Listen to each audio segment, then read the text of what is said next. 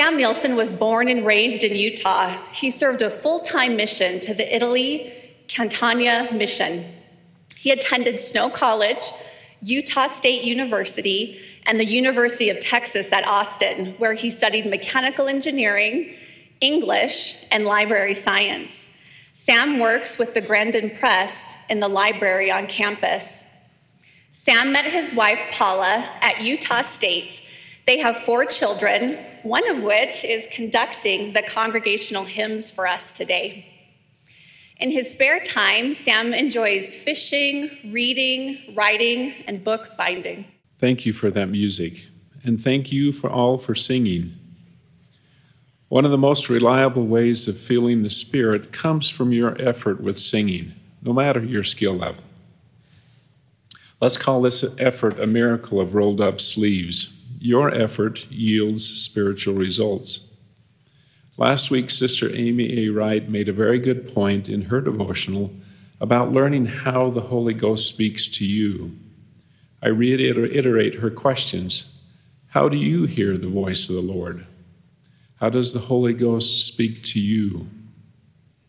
Her advice is priceless and well worth study and reflection. My topic today is the publication of the 1830 Book of Mormon.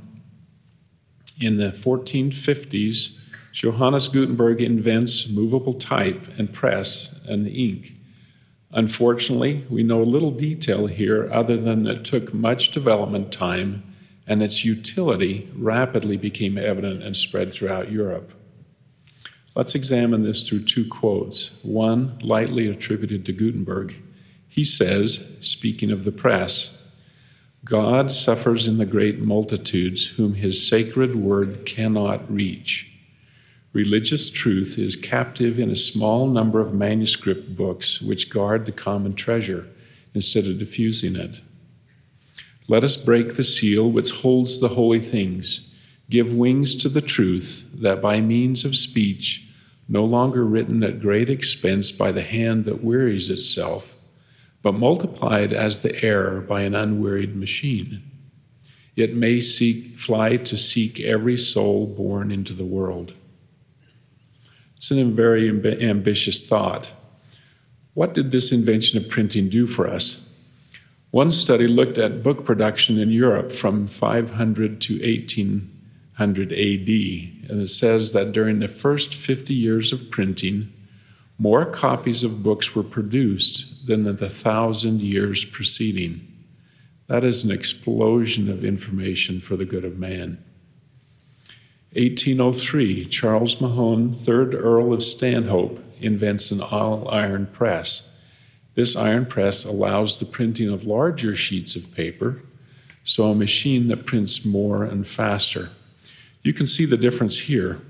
Ulze is holds the smaller paper used for printing the Gutenberg Bible. I am holding the size used for printing the Book of Mormon. 1822 1823, Peter Smith patents a press and it is offered for sale by the Robert Hoe Company.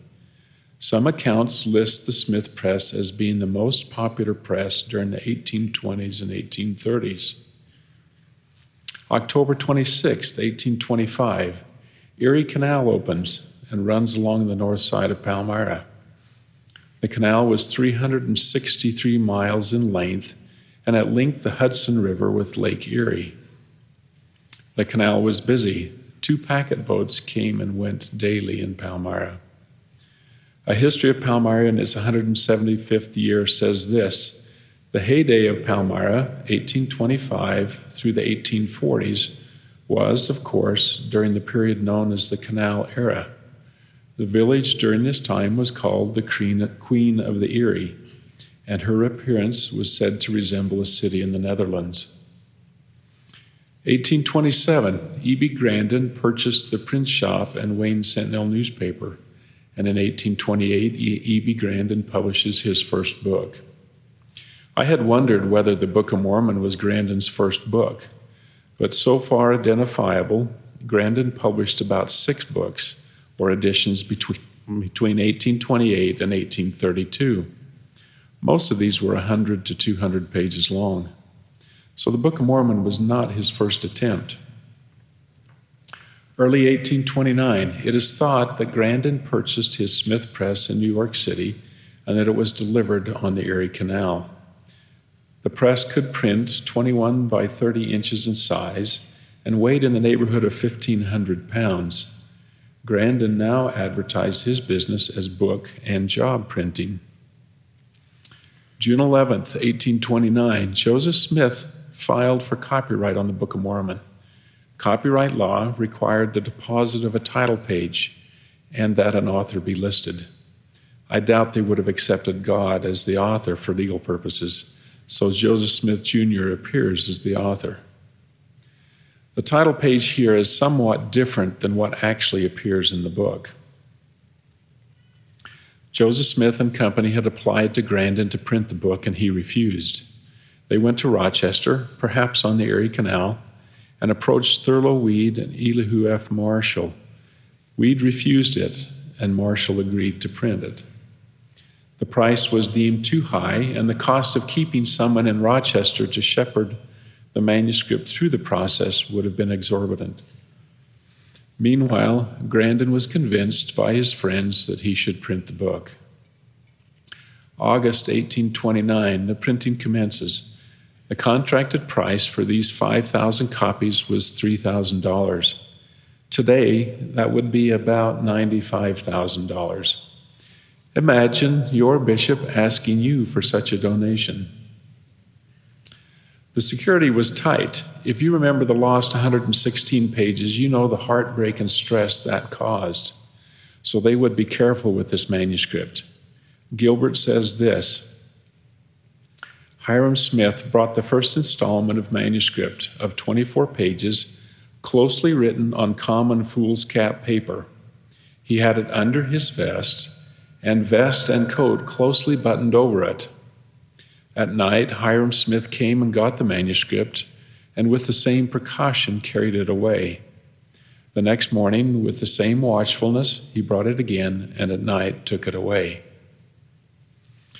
They were to print every day except Sunday. There were questions of grammar, punctuation, and so forth. Gilbert was told to set the text as is, but he was allowed to punctuate the manuscript, create paragraphs and chapters. Gilbert mentions that Joseph Smith was present but once in the office during the printing of the Bible, and then not over 15 or 20 minutes. In fact, Joseph left Palmyra for Harmony, Pennsylvania in October of 1829. The prophet left Palmyra during the printing. Who would he leave? Who would he choose to leave in charge? In answer, I have two thoughts. The prophet had business elsewhere, so delegation. Hyrum held the manuscript Oliver acted as companion and bodyguard to Hyrum in delivering to the printer a daily supply of copy. Peter Whitmer Jr. was stationed on guard at Hyrum's home to protect the manuscript. The second thought E.B. Grandin allowed others to use his shop to print their newspapers. On one Sunday in January of 1830, Hyrum Smith became very uneasy about the situation and requested that Oliver Cowdery go with him to see. Hyrum says, I shall not stop to consider the matter any longer, for I am going. You may suit yourself about the matter, but I will not suffer such an uneasiness any longer without knowing the cause. They went to Grandin's shop and found Abner Cole lifting text from the Book of Mormon project and putting it in his newspaper, The Reflector. He was trying to print the gist of it so his readers would not need to buy a copy of the book. Joseph Smith Sr. went and retrieved Joseph Smith Jr. from Harmony, Pennsylvania, a distance of some 278 miles, to help resolve the dispute. Mr. Cole was willing to fist fight Joseph over it, but Joseph refused. Hyrum Smith was likely in charge of the printing, the shepherd, if you will. Who else would have authority to receive such inspiration for the project? Another instance of worry. Oliver Cowdery and Roland Robinson, a printer's devil or apprentice, overheard a small religious group of Palmyra townspeople plotting to destroy the manuscript and Oliver reported this to Lucy Mack Smith, who, being warned, could prevent it. Their plan was to trick her into showing the, them the manuscript, draw her attention elsewhere, then grab it from her hands and throw it into the fire. Mother Smith never showed them the pages and attempted to teach them its purpose, and at one point she said to them, If you should stick my flesh full of firebrands and even burn me at the stake, I would declare, as long as God should give me breath, that Joseph has got that record and that I know it to be true. John Gilbert and J.H. Bortles worked faithfully on the printing until December of 1829, when it was decided the printing was going too slow. So Grandin hired Whistling Tom Macaulay to help print, along with Bortles. John H. Gilbert then did mostly typesetting, and additional type was purchased. The additional type and pressman helped the process move faster. January of 1830, another group of Palmyra townspeople drew up a resolution stating that they would not purchase copies of the Mormon Bible and convinced a worried Grandin to stop printing. Joseph Smith came from Harmony a second time, and with Martin Harris, they convinced Grandin to continue printing. Now, a print run of 5,000 copies is a large production. To give you a sense of the scale, an 1830 census of Palmyra shows it had about 3,400 people. As a business model, Grandin selling 5,000 copies to 3,400 people seems a bit skewed. But I think our Heavenly Father's business model is a bit more informed. This project required 92,500 sheets of paper, 22 by 32 inches, assuming no mistakes were made. I estimate that much, that much paper would be about 31 feet tall. Now, I am six feet tall. This stack of paper would be five times my height. This paper had a wove surface quality, which was a relatively new thing in the US during the late 1820s, so a ready paper supply had to be nearby. The paper was likely made and delivered by the Case and Brown Mill in Shortsville, New York, about eight miles south of Palmyra. No copy of the book could be bound until the last form was printed. The folded sheets were stored awaiting binding. Luther Howard, the bookbinder, bound the books as needed for sale. Daniel Hendrix says this I was a young man in a store in Palmyra, New York, from 1822 until 1830. The publication of the book of 590 pages was published with spirit, but until it was completed, not a copy was allowed to leave the office. But every volume was packed in an upper room and the pile they made struck me at the time and has since been vividly in my mind as comparing in size and shape with a cord of wood, and I called it a cord of Mormon Bibles. Incidentally, a cord of wood is four foot by four foot by eight foot, or 128 cubic feet. This cord of Bibles actually would be about one and a half cords, or 180 cubic feet. March 26, 1830. On this day, a Friday, copies of the Book of Mormon were advertised for sale in Grandin's newspaper, the Wayne Sentinel. One could buy a copy originally for $1.75, but it was later reduced to a dollar and a quarter. April 6, 1830. Within about 10 days of the Book of Mormon being available for purchase, the church was officially and formally instituted. I don't think that's a coincidence. The Book of Mormon needed to be there. I still ponder that idea. I believe the publication of the Book of Mormon to be a miracle. I think there were traditional miracles in the publication, perhaps with some angelic beings and appearances that we simply do not know about. But, as it is, I like to think of these miracles as a miracle of rolled up sleeves. I believe the miracle is in the people. They were the right people in the right place at the right time with the right skills and the righteous sensibility to do the work. I believe that our Heavenly Father placed the circumstances in favor of these people doing the work. They did their jobs as they were expected to do. In a previous devotional, Brother Lane Williams relates an interview with Gilbert who talks about the origins of the content of the Book of Mormon. Gilbert says this The parties here then never could have been the authors of it, certainly. I have been for the last 45 or 50 years trying to get the key to that thing. Brother Williams says this Sadly, the interview records Mr. Gilbert casting around for some alternative explanation of the book's origin, not an earnest seeking of the truth of Joseph's saving story. But where are you on this? Have you prayed about the Book of Mormon? About the content, the story, and the truth of it? The book, after all, represents the many thousands or millions of early inhabitants of this continent who gave us their history, their lives and it represents the Word of God, Jesus Christ, and his momentous visit to the New World. You have in your hand that text. I am overwhelmed from your responses on the devotional discussion board. I thank you for participating. Listen to these benefits your fellow students list. April says, It helps me to answer my personal questions about life. Roxanne says, I feel more confident with my day and protection from the temptations of the world and the anxiety that it brings. Elena says, I find more joy in my life. And Sherry says, it helps me to be more patient, kind, and positive throughout my day. This Book of Mormon journey continues. As of October 2020, 192 million copies have been published in 112 different languages. I believe that figure does not include the e downloads for devices, and I suspect that most of you have paper copies as well as digital ones.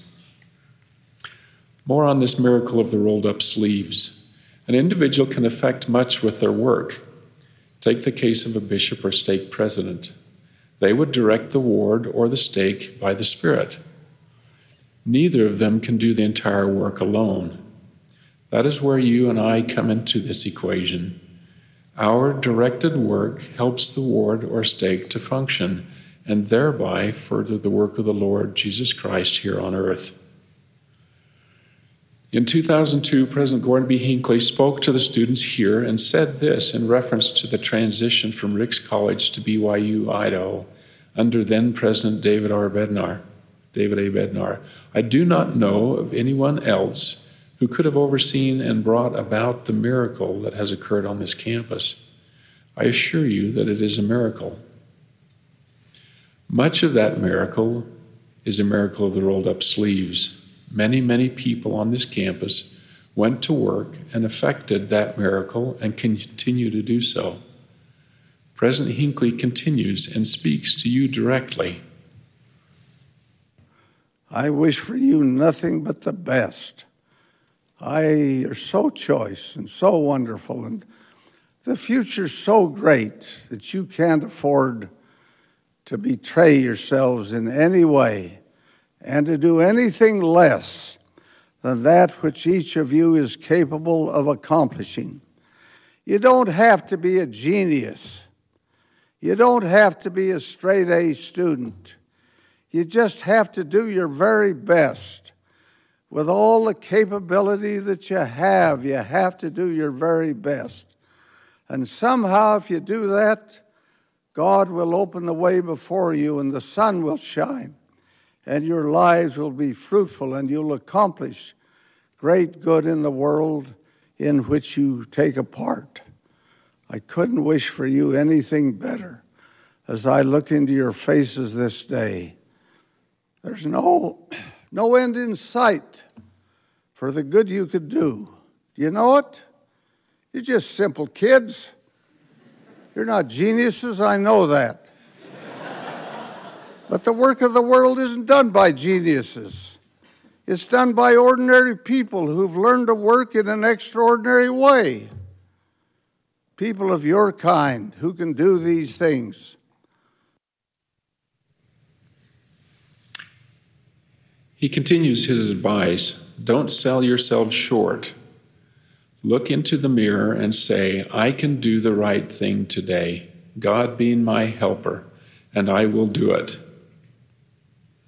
Your efforts will present your miracle, as President Hinckley says, in an extraordinary way. You cannot underestimate your own value. In Moroni 7, Mormon says this Wherefore I would speak unto you that are of the church, that are the peaceable followers of Christ.